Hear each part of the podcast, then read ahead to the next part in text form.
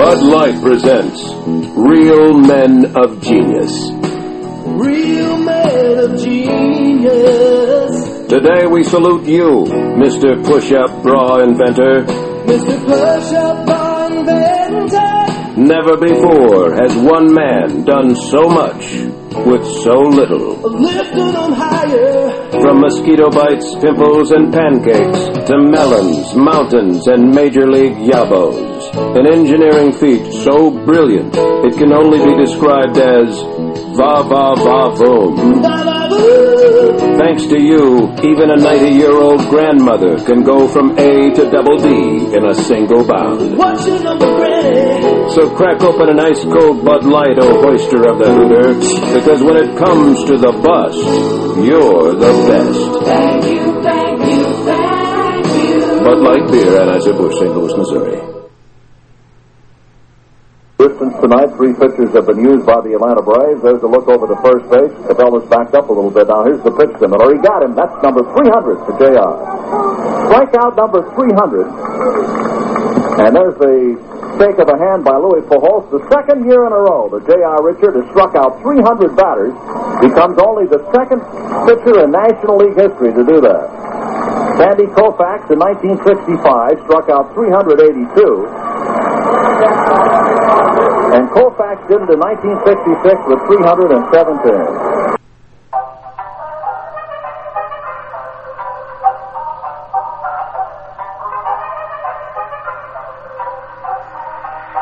And John Wetteland one more time set. And here comes the 2 2 pitch to Edgar Martinez down. The fastball swung on into deep center field. Bernie Williams goes back and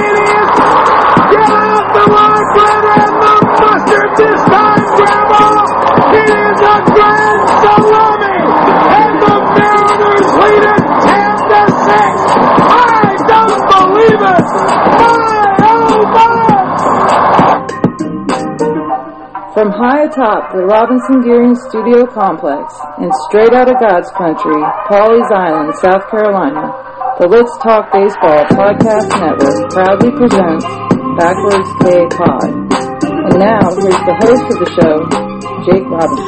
Good moment, baseball universe. What is up? Once again, back is the incredible, the pod animal, Jake the Snake Robinson from the Let's Talk Baseball Podcast Network. I'm coming out of Pawleys Island, South Kakalaki, half man, half podcast machine. Back in the Captain Kirk chair, shields down, both up. Prepare to engage on this week's digital audio program that I call Backwards K-Pod, where we collect ball players and their stories. What's up, C-Meds? What's juicy? I am so honored and blessed to have you here with me for another week at BKB as I find myself hopeful these days. And as we all know, hope springs eternal. Standing on the premises of yet another crazy baseball season of moments, personalities, the highs and lows, the divide between greatness and mediocrity, and ultimately, another chapter written documenting the greatest sport ever invented on God's beautiful blue and green marble baseball. What's up, folks? Hello, everybody. Jake the Snake Robinson here. I got your hook up. Holler if you hear me. Backwards K Pod is available on all platforms, wherever you listen to your pods.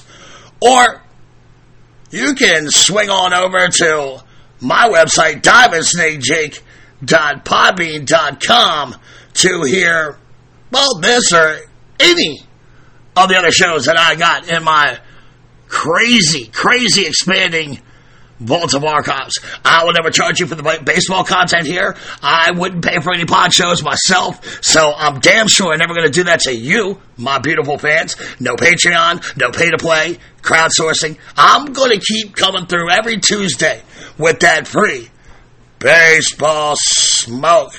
You don't want that smoke. And some people, you know, they love to fly planes. Some people love motorcycles. They like to hunt. They like to fish. They golf, cigars, politics, skiing, whatever it is. This is my love in life, folks. Sitting down every week and sharing the history and the tradition of baseball with you, the audience, is my true outlet in life.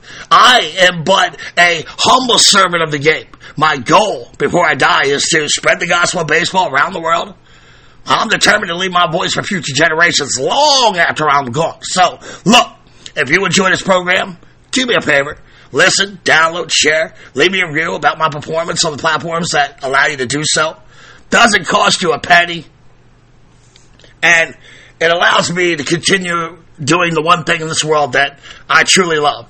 And that's talk baseball with the good people such as yourself. I, uh, I promised myself to not run these shows as long as they have been lately, but I do have a couple announcements I want to make this week. Number one, the the annual manager's death pool. It still has a few spots open. This is a contest where I'll call your name on the air.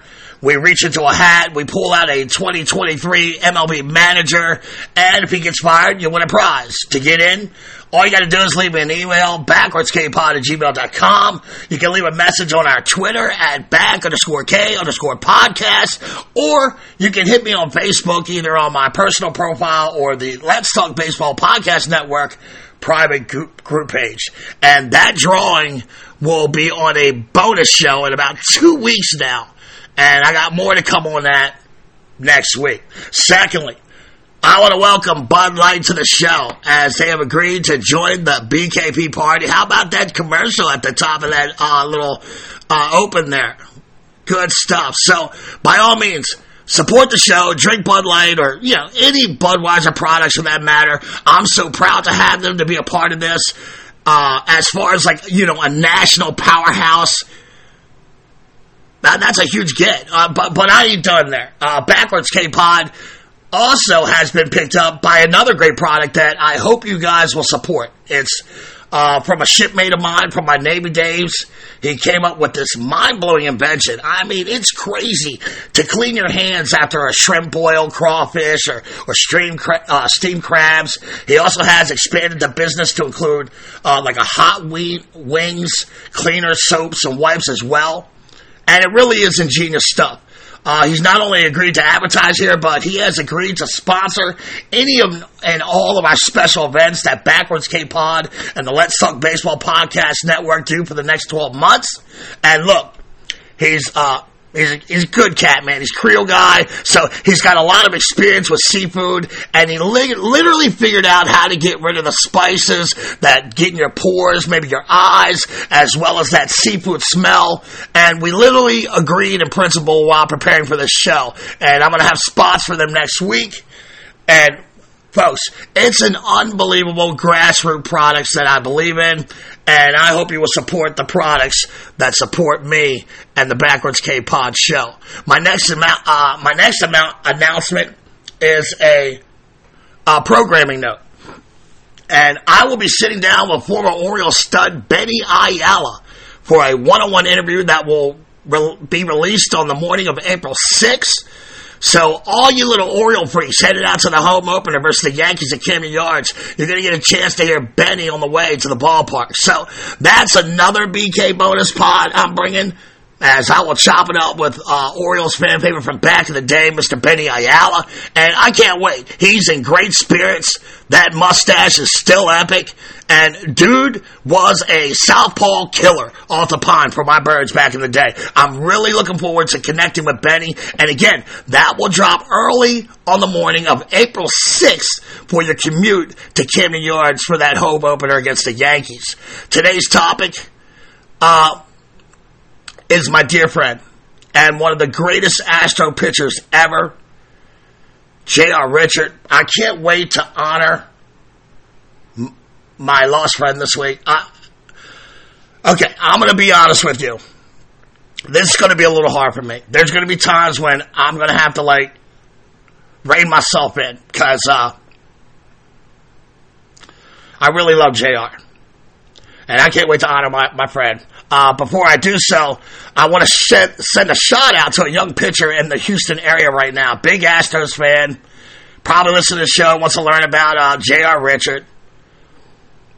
Uh, Mr. Jacob Labarus. Uh, he pitched for the gold, the blue and gold clad Klein Collins High School, the Tigers. He enjoys listening to the show, and I want this young man here to know that BKP and the Let's Talk Baseball Podcast Network, we got your back. You're in our hearts and our prayers. Uh, Jake is about to go undergo uh, about to undergo surgery tomorrow on his torn labrum. The doctors are convinced that it really shouldn't affect his pitching once he is healed, but it's going to be a long road back. And us Jakes, we got to stay together, bro. And this show is here for you on your way back. And I can't wait to watch you on video next year. Back to your good old rock star ways on that bump, buddy. Jacob Labarus. Say a prayer for my dude here. He's literally family in our CMed Army. You got this, Jake. The Army is behind you 100% while you recover, buddy. So I wanted to give a shout out to him going under surgery uh, coming up. So, with all that being said, and with this surge in excitement going around at the Robinson Geary Studio Complex, and you know, within the context of this show, I'm all jacked up on Mountain Dew. I'm coming in guns hot this week. I'm ready for us to traverse baseball space and time and my time travel choo choo. And I see the catchers coming down right on the back. That dude is meat. I see the infield has begun to throw that rock around, so let's clear this pl- platform as I call all aboard. And I'm going to send our uh, set our time and destination to March 7th, 1950, 73 years ago today. And we're going to go to a little town outside of Ruston, Louisiana called Vienna. As this week, I will be honoring my brother, my good friend, J.R. Richard. And I really don't want to make this story about me, although I am part of this story. I, I do think it's imperative to lay the groundwork for, on our friendship before he passed two years ago. For years, JR was somebody I, I, I desperately wanted to interview. He was someone I admired as a kid. He was big, strong, athletic. And he had the coolest baseball cards. And if I'm being honest, look, uh, he was black, a pitcher in the 80s, a true ace. There, there weren't many of those laying around. He was a source of pride. He had almost like this Superman quality about him for me and my uncles and cousins. And JR was larger than life. And after the career was cut short, and we'll get to that, of course, he just kind of disappeared off the grid. But I never forgot the baseball legend that JR, had already crafted in my brain. So, to make a long story short, finally, with the help of a friend who lives and works in Houston, we chased him down in 2019. And look, I'm going to be honest. JR was screwed by many people in the media through the years. People misconstrued him. They placed unfair labels on him. And in time, he had formed like this protective, like cocoon like shell around himself. And his wife was, you know, very loving and protective of him as well. It wasn't just, I asked if I could interview him and he gave me an immediate answer. No. It was an actual negotiation over the right to interview him. And in many ways, I kind of felt like in these negotiations, he was in interviewing me. Now, I'm not going to get into the particulars of the negotiation, but I got the sense the whole time that both of us are kind of sizing each other up. And if I'm being honest, there's a point there where I can only imagine standing in a box, you know, staring at him 60 feet, 6 inches away. I wasn't intimidated, but I knew, you know, I better bring my A game and I better execute this pitch for this interview perfect. And throughout the negotiations, we became connected. And finally, he could see that I was trustworthy, credible. And I could tell that he really wanted to tell me his story. So finally, he agrees. And I was able to do the last living interview with J.R. Richard. And you can find that on the Backwards K Pod YouTube page. Now, I've interviewed quite a few ball players in my day, but usually after an interview, the two sides cool off and there's rarely any interaction until like the next interview, right? Well, JR, he, he was different. He would call me out of the blue and be like, Mr. Jake, how are you? How am I?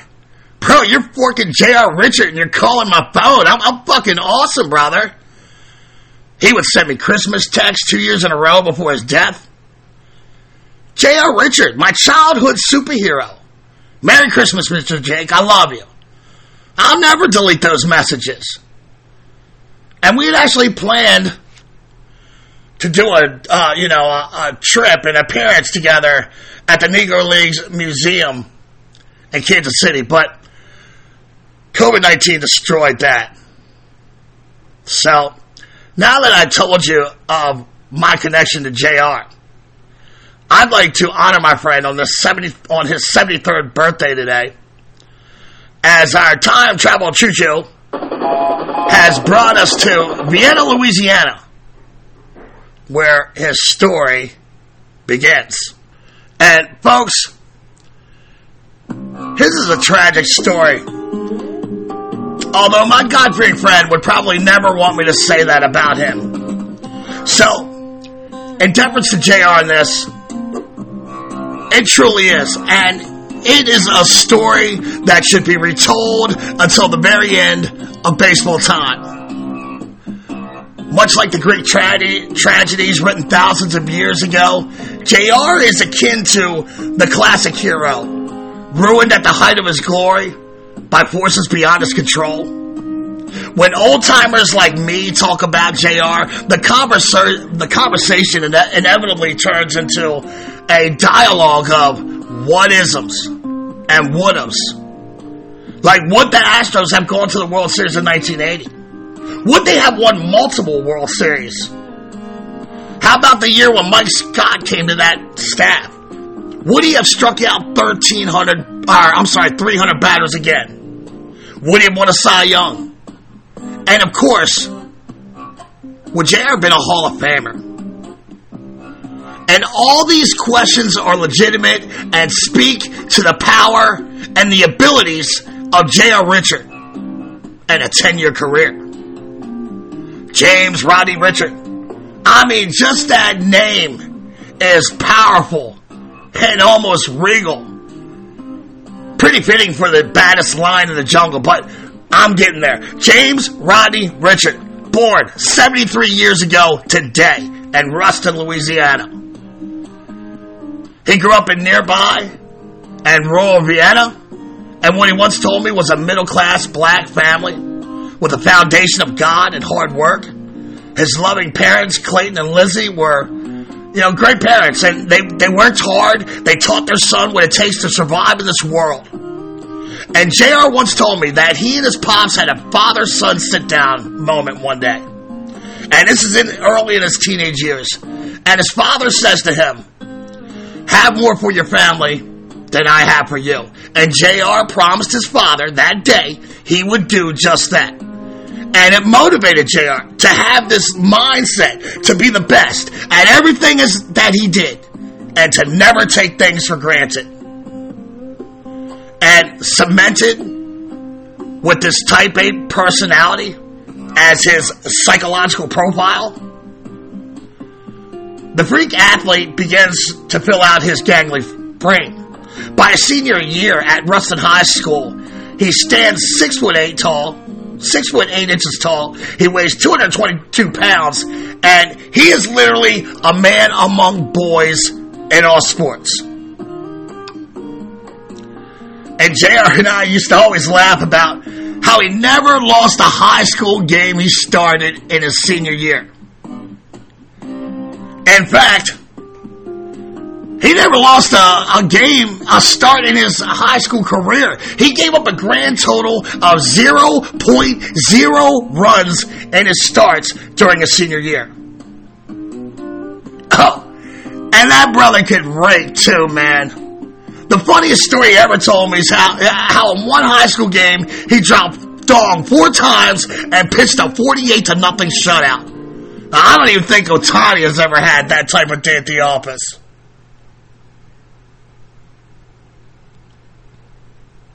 And if that wasn't enough, his basketball ceiling was so high that he entertained literally hundreds, maybe like close to 200 offers to play hoops at places like UNLV, LSU, North Carolina. He turned them all down. He also excelled at football where he played quarterback, defensive end, and he was the best punter in Prep, Louisiana.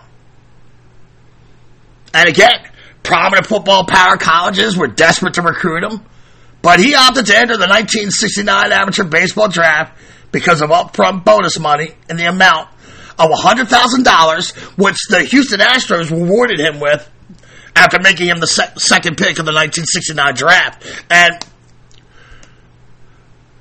you know, though, I, I like to give you some context here. A hundred grand in 1969. It has the purchasing power of almost $850,000 in the 2023 economy. So, JR would progress uh, quickly through the minors, advancing the Astros AAA Oklahoma City 89ers in 1971, where he led the league in strikeouts and ERA. And he had bouts of control prob- problems, which always had a tendency to rear its ugly head throughout his playing career. But he also had this dazzling array of like 93 mile per hour sliders, fastballs clocked at 100, and this big bender of a breaking ball that could make literally make you shit your pants if you're guessing fastball. And again, he did have control concerns, but he was such a fucking beast he could simply overpower batters when he was on. In his first season on the farm, he walked 68 batters in 109 innings, but he struck out 138 batters in those 109 innings, and he hurled a no hitter. The Astros knew they had a Clydesdale here. Now they got to rein him in, teach him how to stay within himself. I asked JR once, was it your size that made your mechanics a little wonky sometimes, the size of your hands? And he told me emphatically, no. I just had to learn to quiet my body. I had a lot of movement above the waist, but when I was on, my upper half was quiet mechanically. You know, and it's it's it was so great to talk about it because sometimes you could talk to Jr. and you could tell he was a little fuzzy on it. You know, he couldn't quite remember it quite the way should, he wanted to remember it. But then he would say stuff like that about his mechanics, and, and you know, it would just it would just kind of stop me in my tracks and realize that there's a baseball savant pitcher that lives inside that body. On September 6, 1971, the 21 year old J.R. Richard made his major league debut in the second game of doubleheader at Candlestick Park versus Willie Mays and the fourth ranked MLB team in offense, the San Francisco Giants. Uh, outside of his hometown of Vienna Ruston and the most diehard of Astro fans watching the farm prospects, he pretty much arrived in relative anonymity. He was joining a team that was 16 games out of first place in the NL West, despite a second best National League ERA of 3.13. The Stros couldn't hit their way out of a paper bag, and they struggled all year with key injuries and near team mutinies with manager Harry the Hat Walker. The Giants team he is matching up against, they're both formidable and dangerous. Mays, McCovey, Gaylord, Marichal, Bobby Bonds, Dave Kingman and company. They're en route to the NL West crown. And nothing deters my boy though. The biggest, baddest line in the valley. And he used to smile when he called himself that. He wasn't bragging or putting anyone down. It was just fact, like saying the sky is blue or money is green. With his 100 mile per hour cut fastball and a slider that topped out at 94 that day, J.R. Richard put the NL on notice, striking out 15 Giants in his Major League Baseball debut, tying the record set by Brooklyn Dodgers pitcher Karl Spooner at his 1954 debut, also against the Giants. And he would never, never forget striking out one of his childhood heroes, Willie Mays, three times that day. So the Astros know they have a kid here with a huge upside, but JR does struggle as a young pitcher with control. So over the, next couple of seasons, JR would yo-yo up and down the organization between the farm and the big show, working on his command. 1974, AAA Denver. JR would post a 0.0 ERA in 33 innings, and the Astros promoted him for good. Sure, he still had his bouts with wildness, but there was no longer any doubt about J.R. Richard and his future with the Houston Ball Club. He had done all that he could do on the minor league level. In 1975, the rebuilding Stros, they gave JR a full-time slot in the rotation. And even though the team slumped to a then franchise worst 64 97, JR was the shining light of an optimistic future going 12 and 10 with a 4.39 ERA. Not bad for a kid out of Vienna, Louisiana, living off his physical intangibles against the best hitters on the planet. But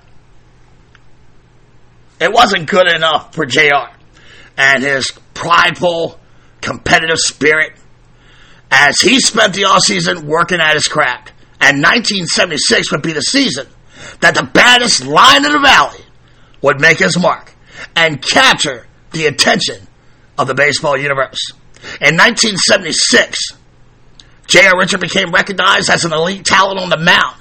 He is respected and he is feared. He would unseat Larry Dierker as the opening day starter. His first opening day start, and it was a disaster. He lost to the world champion Reds 11 to 5, but JR picks himself up after that start and he rolls out a five game winning streak. Even though Houston flounders around, you know, a 500 winning percentage for all of 1976, JR is quickly amassing W's in his starts. After winning his 18th game, with only seven more games to play in the season, JR pitches two more games, two more complete games, both victories, giving up only one run in the two games combined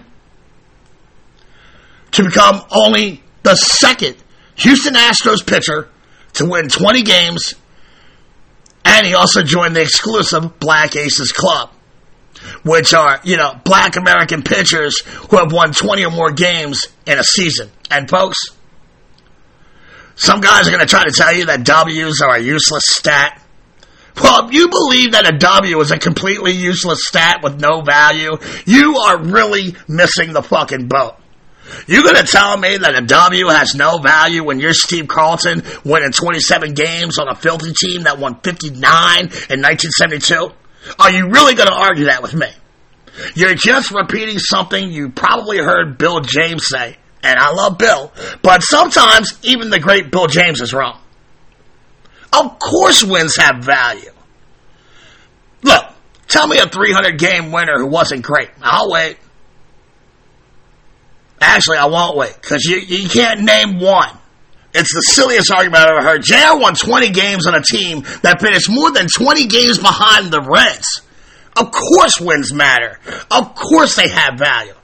I'm all for metrics and having a better understanding of numbers, but whoever came up with this idea that wins don't matter must have never played the game before. Like ever. It's one of the dumbest arguments that analytics make, in my opinion. And it's an argument like that that makes me understand why some people have such a visceral reaction to metrics and, and analytics.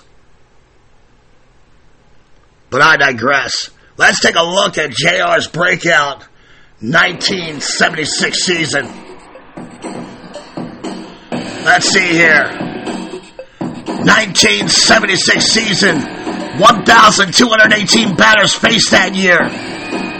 JR goes 20 and 15 with the NL seventh best ERA of 2.76. 39 starts, 14 complete games, folks. He threw three shutouts that year. In 291 innings pitched, he surrendered a league high 151 walks, but he struck out the second most National League hitters, 214. He became the first Stros hurler to ever crack 20 wins a 116 ERA plus, 1.28 whip, 3.39 Hip. And he came 17th in NL MVP voting. He was 7th in voting for the NL Cy. So clearly, JR's breakout season. But the best is still yet to come. Fresh off his 21 season, JR continues to dominate these uh, poor NL batters. In 1977, he goes 18 and 12 with a 2.97 ERA, 214 strikeouts again. It was the first time a Houston pitcher had put together back-to-back campaigns of 18 or more wins. And little did anyone know that he was actually in the midst of four straight seasons with 18 or more wins. In 1978, JR is out of his mind on a mission to dominate opponents. Now the team didn't fare well. They finished below 500. But JR, he kept that Houston Astros faithful excited as he chased 300 strikeouts in a season. In his final start of the season, he rings up Rowland Office in the second inning, and he would finish with 303 strikeouts in, a, in the season. 1979, JR takes it to a whole other level, as it would truly be the best work he ever did. After getting off to a slow start, JR would steady himself, win 11 of his next 13 starts to finish 18 and 13 with an NL leading 2.71 ERA and a whopping 313 strikeouts. JR's fame and talent is undeniable by now. He had joined Hall of Famers Sandy Koufax and Nolan Ryan as the only pitchers in the modern game to notch 300 strikeouts in back-to-back seasons despite his second season of 300 plus strikeouts and a lead leading ERA. Uh, the side voting was heavy on wins and losses and saves back then. And he finished third behind closer Bruce Sutter and teammate Joe Niekro, who won 20 games. Simply put, JR was robbed in 79. No closer should have won it over him. Unless it was, you know, like this crazy historic season and Richard was just flat out better than runner up and teammate Niekro that year. He is, go look at the fucking numbers. You make your own choice. By opening day, 1980, JR is elite. Arguably one of the best pitchers in the game now. At 30 years old, he has matured and he has learned to stay within himself. And these poor NL batters, they got no fucking chance. He is a no-hitter threat every time he toes the hill. At this point, JR appears to be unstoppable. And that's no exaggeration. He has already gathered more success than any pitcher ever in the history of the Astros organization. And his career is surely, surely destined for immortality and greatness. JR gets the opening day ball in 1980.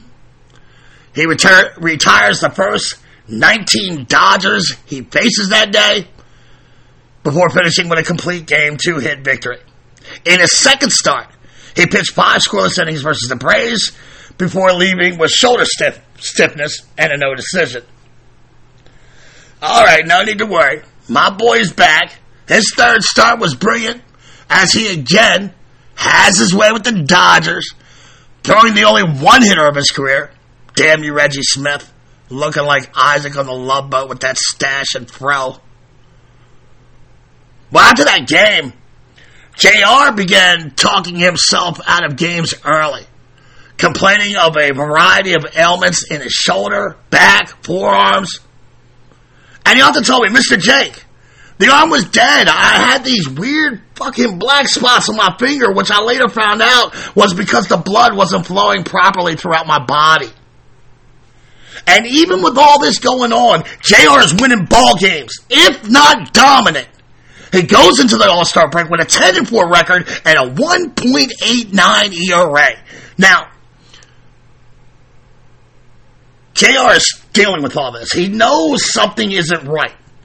But all around him, people are now looking at him and they're whispering that JR is acting like a petulant fucking diva. That he's really not hurt. He's just acting out because newly signed free agent Nolan Ryan makes more money than him after signing that record breaking million dollar a year deal. And I'm going to tell you right now, he and I talked about this plenty. Complete fucking horseshit. As JR told me, Mr. J, I was making almost $900,000 a year in 1980. What I look like being mad over $100,000? It all makes sense. Then there was the scuttlebutt that JR was a loafer. Just a fucking horrible thing to say about any player without proper facts, but especially a black pitcher in the 1980s. And that hurt JR. That dude is a proud fucking warrior. He don't care about Nolan Ryan's paychecks, and he damn sure ain't no loafer. Some theorize that JR was on drugs. And let's keep it real. The stories and reports swirling around Richard were lathered, lathered in racist undertones. And to his last breath, JR always wondered why he was treated that way. He literally gave all he had to that club. He almost had to fucking die to prove that a few racist fucks were wrong. So, I'd like to ask all the powers that be from that era the question for my friend. Why did you act that way? And why did you say all those vile, disgusting things about a guy who literally gave your team and your city everything he had until he couldn't? Have you no fucking shame all these years later? And why isn't my boy's number retired within the Astros organization? I promise you, JR, I will keep asking those questions for you until I can't, my friend. Whew, This is really emotional. But I digress. In 1980, all right, bear with me, folks. Despite all the health issues, JR is named the starting pitcher in his first All Star game with 10 wins, 110 strikeouts, and a 1.96 ERA. He goes into the game with soreness in his shoulders and back, and he pitched an exciting must watch first inning of an All Star game. Uh, you got to see this performance on YouTube if you haven't seen it. He does allow Rod Carew to get on base with a base hit. I mean, you know, join the crowd. You know, he did that to a lot of pitchers. But he strands him at third. Carew's over there with a little game and shit, acting like he's going to steal home. Uh, you know, JR told me he ain't worried about Carew. As long as I get the dude out of the plate, Carew ain't going nowhere. End quote. The J.R. Richard, uh, Reggie Jackson at bat in this game is, you know, it's right up there with John Kruk, Randy Johnson as far as classic All Star bats. JR throws a nine, like a high 90 slider. It almost looks like a, a splitter. It goes straight to the ground. And Reggie read fastball and Mr. October, he nearly corkscrews himself into that lefty's batter's box. And he even turns to catch his Johnny's bench. And if you can read, uh, lips, he, he literally says, what the fuck was that? And then he laughs. And, uh, yeah, JR would finish him off with the heat in his first start after that All Star game, uh, he goes to Atlanta, and Richards he, Richard is pulled early. He's complaining of dizziness, and he said he couldn't see the catcher's signs. On July 14th, he was placed on the disabled list and underwent a battery of tests. They found some internal blockage in his shoulder, but it wasn't deemed serious, which was a huge mistake. In fact, that team doctor suggested that JR's manifest, manifestations are more likely emotional in fucking nature. Are you kidding me? You forking more malpracticing a-holes. Emotional in nature. Well, four days after this diagnosis, July 30th, 1980, the wheels of history are set in motion, and JR's life would dramatically change forever. When he collapses at the Astrodome during throwing drills with Wilbur Howard and had to be rushed to Southern Methodist Hospital. Turns out, after all, JR wasn't a diva. He wasn't lying. He wasn't loafing. He wasn't hooked on fucking drugs. And his problems were most certainly not emotional in nature. JR suffered a major stroke that day, and he probably would have died without a quick response and emergency surgery. The blood flow in JR's right side of his neck had been completely restricted.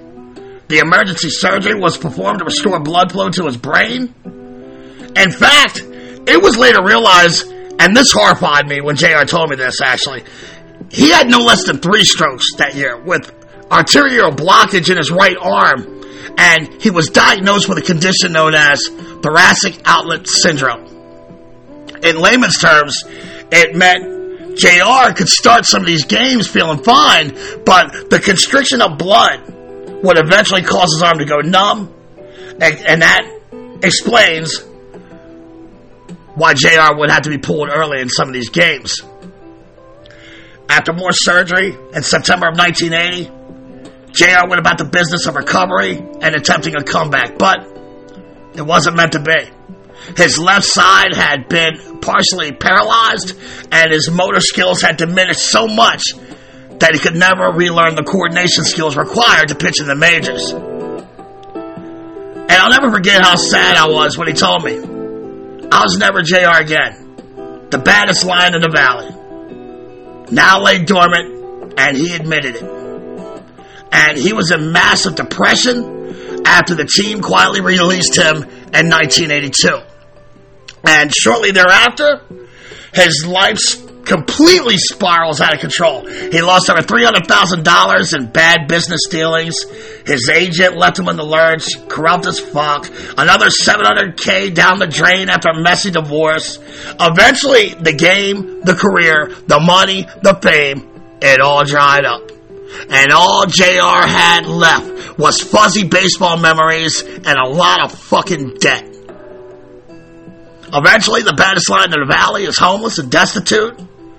He is literally living under a bridge less than 10 miles from the Astrodome. He's too proud to ask friends and former teammates for help. And I read an article once that said Bob Watson had heard that JR was uh, living living under this bridge. And Watson was disturbed by this and he reached out to help. And I asked JR if this was true. And he said, My memory is not the best, but I don't remember it that way. I remember a fan stopped under the bridge one night and asked me if I was J.R. Richard. I said yes, and he told me to get in the car. I could stay with him until I got on my feet. So that's what I did. And then he went on to tell me his feelings about the Astros. And they weren't very nice. And to me, his feelings are justified. He sued the organization a few years after the stroke. He won a million dollar settlement. You know, considering they kept saying nothing was wrong with him. You know, it was emotional and fucking nature. Yeah, that's their diagnosis. I, who gave, where, where'd that guy get his degree from? Disneyland? Since the lawsuit, the club had a, you know, a contentious, disrespectful relationship with JR. Even after that 1979 ownership was long gone, things didn't get any better during the, the next regime. He would repeatedly ask for a job, doing anything with the club, but they could never seem to find anything for him. They inducted him into the Club Hall of Fame, but he told me straight up, they just did that shit to pacify me. Why isn't my number retired, Mr. Jake? And look, he ain't wrong. Houston, I posed a question for my friend. Why isn't JR's number retired? Seriously. Can any of you answer that question logically for my friend? Of all the Astro pitchers who had their numbers retired, guys like Larry Dierker, Nolan Ryan, Mike Scott, uh, Don Wilson, Jim Umbricht, not only Ryan had a better Astros career, especially if you consider the incredible dominance that was cut short by forces way beyond JR's control. I mean, come on, Astros, do the right thing, retire JR's number. I got to give a shout out to Reverend Floyd Lewis of the New Testament Church of South Houston. for really helping JR overcome homelessness and the despair and rejection. And this is a time of life when, you know, JR is weighed down, man. He, he's heavy emotionally. He's, he's heavy. And he was spiritually tied to an anchor that was pulling him deeper and deeper into this deep ocean of depression. In time, J.R. Richard himself became a minister of the church for someone who had been at the top of the mountain, the baddest line in the valley, and had eventually had to claw and fight his way out of the pits of hell. JR always had this unwavering belief in Christ, and I always took solace in that. Sometimes he just wanted to talk about Bible verses that he read and how it related to his story. And it was fascinating. He was poignant, honest, God fearing, and he didn't give two shits about people who called him bitter. He wasn't bitter. Well, maybe a little bitter. But can you blame him? Can you? He never forgot how all of a sudden no one came around when you were recovering from a stroke and you've lost everything that ever meant anything. He wasn't necessarily bitter, but he was saddened by the rejection. And he did tell me once, though, that had his career not been cut short, he would have broken that all-time strikeout record. and he meant it. We, you know, we had a big debate on that. He also told me the biggest thrill of his career was starting the 1980 All-Star Game, which ironically was a precursor to the end. But he told me, I earned that. No one gave me that. I totally earned that shit. With blood clots in my shoulder, Mr. Jake. I was still the baddest line in the valley. And you were, my friend. On August 4th, 2021, I was shocked to get a call at my day job telling me that JR had passed due to complications from COVID 19. He and I were planning a trip to Kansas City together, and I kept telling him with his medical background, we should wait for our trip because I didn't want to get him exposed to the virus. You know, uh, a guy recovering from stroke. But we were both looking forward to enjoying the Negro Leagues Museum together, meeting Bob Kendrick, and doing a couple live shows in Kansas City. And I'll never forget JR. He was a true friend. He often told me he loved me, and I believed him. I think of him often. I think of him challenging me to do better, to be better, to keep pushing for my dreams in this industry. He believed in me. In the end, all right, I gotta give me a second, folks. In the end, JR wasn't intimidating after all. He was nothing like our first meeting. Once he knew I would never betray his trust, he was a mountain of love and scripture. And for a person who self admittedly had lost memories from the tragic stroke, he never lost his ability to say something that would make me just stop and think. He, he truly had his profound moments. So, today on your 73rd birthday, I humbly add you to my collection of ball players, JR. One day, you and I will see each other again, and I can't wait to resume our talks again. I picture you and I doing a podcast up in heaven, brother. Wait for me by the gates, bro. Happy birthday, J.R. Richard. May your story be told until the end of baseball time. And I didn't use any clips from that last living interview with J.R. Richard that I had the honor of being a part of. But if you want to hear it, you can go on over to our Backwards K-Pod YouTube channel and get the one-on-one there.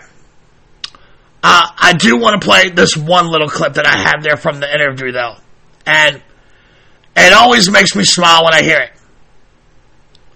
And it also makes me tear a little bit, so bear with me. My, my, my, honestly, my tears have been impairing my vision here for the last couple minutes or so. So bear with me. love that. You are so at heart, my brother. Hey, Mr. Jake. Yes, sir. If we make a deal to go to Kansas City, I would love to have you there. Absolutely. I'm going to talk to uh, Mr. Kendrick, and I would love to, to do something with you this summer. We'll go up to Kansas City. I'll meet you up there. We'll do a couple shows together. I would love to do that. I'm, I'm, I, can't, I can't wait to meet you, Mr. Richards. You know, we, we got we got to bring Armstrong with us. Absolutely. We'll bring Reggie, and we'll bring my friend Classy Todd Blassie, who's Reggie's friend, and we'll make Oh, yeah. we'll make a, a good week out of it. Mr. Richard, I want to thank you for taking time out of your very important schedule. I know you don't do a lot of sit down interviews, and for you to do that with me, I feel totally honored, and I love you, brother. You have a great life. You take care of your family, and let's get together this summer and go, head out to Kansas City and uh, hang out at the Negro Baseball uh, Museum. And Jake, I love you more, and I thank you for your for your time and your attendance to to even include me in your in this uh, in this in this interview. Thank you. It was a, it was a privilege and a pleasure, and I will always be grateful within you. And I love you more than you love me, because I'm not gonna look you to love me, Jake. That's good stuff, man. All right, Mr. Richard. Again, I want to thank you. You and Reggie have a great day, and uh, I'm sure we're going to be talking quite more in the future, sir. Uh, all right, I got your number, Jake. I'm gonna just call you sometime to just say just say hello. It's it's anytime. It's an open invite, my friend. I'm, I will always let any badass ace pitcher call me at any time of the day. Okay, Jake, before we leave, my wife looking at me, she looking at me mean, like, you know what I mean? So she said, I can't go nowhere without her. you was supposed to. I hear you. All right, Mr. Richard. Thank you for your time, sir. You have a great day. All right, thank you, sir, Jake. Thank you. Bye bye. And honestly, folks, who knew a snake could cry? I mean, I know some of you are probably calling me a pussy right now, but I don't even care, man. Uh, that that clip right there, it really touches me. You can, I mean, he was a true friend, and he meant everything he said. That dude would call me out of the blue. I, I've interviewed many guys, and he is the only one that ever called me, sent me Christmas texts. He was truly a friend, and I miss that dude every single day. Whew, man, this has been emotional. And there you have it, folks. I now have my friend J.R. Richard in my collection of ball players, and I can't stress how humble I feel to have a platform on which I can honor my friend. I hope you guys enjoyed the show as much as I enjoyed telling it. Of course, uh, if you want to learn more about my friend here, there's a lot of stuff out there. Um, the Society of Baseball Research has some fantastic stuff about JR. Videos on YouTube of him dominating uh, AL hitters in the 1980 World Series. Uh, there's even a full game that he pitched against the Pirates on YouTube. You want to check that out, where he's basically, you know, he's annihilating Bucco batters. All all kinds of stuff out there. I'm sorry, I'm really trying to hold it together, and I hope someone out there will help me to keep my friend's memory alive forever. Before I get out of here, let's take a look baddest line in the valley and his Major League Baseball stats. James Rodney Richard, my boy, born 73 years ago today in Ruston, Louisiana. Drafted by the Houston Astros, number two overall out of Lincoln High School in Ruston, Louisiana, 1969. The number one draft pick that year, Jeff Burroughs from the Washington Senators. Made his major league debut on September 5th, 1971, at the age of 21 versus the San Francisco Giants. Now, listen to this debut stat line, ladies and gentlemen. Nine innings pitched. He scattered seven hits, 15 strikeouts, three walks, and two earned runs for the win. And folks, this ain't Strasburg taking on some anemic Pittsburgh Pirates offense in his debut.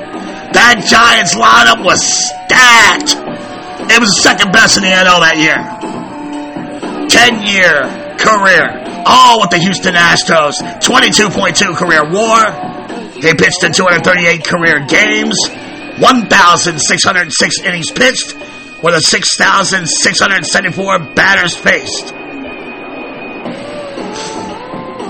Of those 6,674 batters faced, 1,493 career strikeouts. And that's at his 30, you know, age 30 season. I, I got to think at this trajectory, I don't know that I could agree with my boy about him becoming an all-time strikeout record. Ah, blah, blah, blah. But 3,000, you know, that's doable, JR. You strike out 3,000 batters, you get in the hall. It's that fucking simple. Win-loss record of 107 and 71 for a 661 winning percentage. 3.15 ERA, 19 career shutouts, 76 complete games. He's a Clydesdale, folks. Remember that. He was never a loafer. 2.86 FIP, which is most impressive. 1.24 WHIP. He averaged 8 point strikeouts per 9, and he finished with a 108 ERA plus. One time All Star, three times in the top seven of voting of the NL Cy Young Award, and two times he was in the top 20 of NL MVP voting.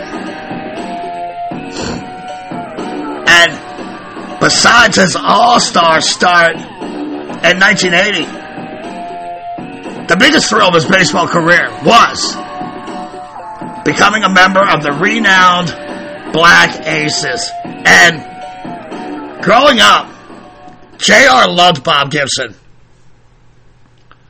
That was his guy. And he once told me I can remember uh, listening to him on the radio in the World Series, dominating Tigers batters. And I thought to myself, that's what I want to do. That's who I want to be. He loved Bob Gibson. In fact, he once met Bob Gibson, and Bob Gibson told him, I wish I could have thrown as hard as you do. He'll never forget that.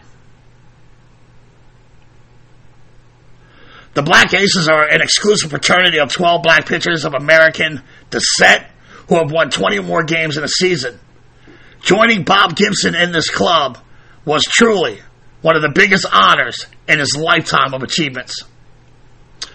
And folks, I think that's where I'm going to put in the books. Again, thank you so much for joining me this week. I promise to try to be better next week. And with the J.R. Richard tribute show getting smaller and smaller in my rearview mirror, I chop the head of our baseball hydra, only to see two more baseball topics grow in its place.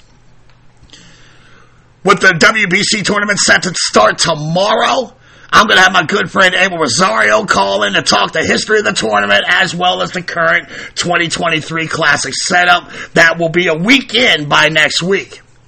And you might remember a couple months ago when Abel stopped by and explained the World Cup to us ignorant ass Yanks. Well, he's coming through again, and we're going to bring you the skinny on this growing international baseball phenomenon called the World Baseball Classic. But look, that's another story for another pod here at Backwards K Pod. A lot of craziness going on here at BKP. We got we got sponsors now and Bud Light and the crawfish hand cleaner. By next week, those products will be incorporated fully into the show here, as well as our social media sites. I'm going to break all of this down soon for the audience. I got the manager's Deadpool on the horizon, the Benny Ayala interview. I got a kangaroo court charge on my desk that needs attention. And I'm about to pick up the pace here as we roll into the 2023 season. Here at Backwards K-Pod, where we collect ball players and their stories. Parents, if you see your kid sitting on the couch looking bored AF, uh, spring is here. Take those little rugrats outside, play a game of catch. Thank y'all for coming out. God bless and win the day. And like my boy Shay Hildebrand told me in our one-on-one sit-down with open kimonos, you go to hell, Andy Pettitte. See you next week, Cement Freaks. Peace.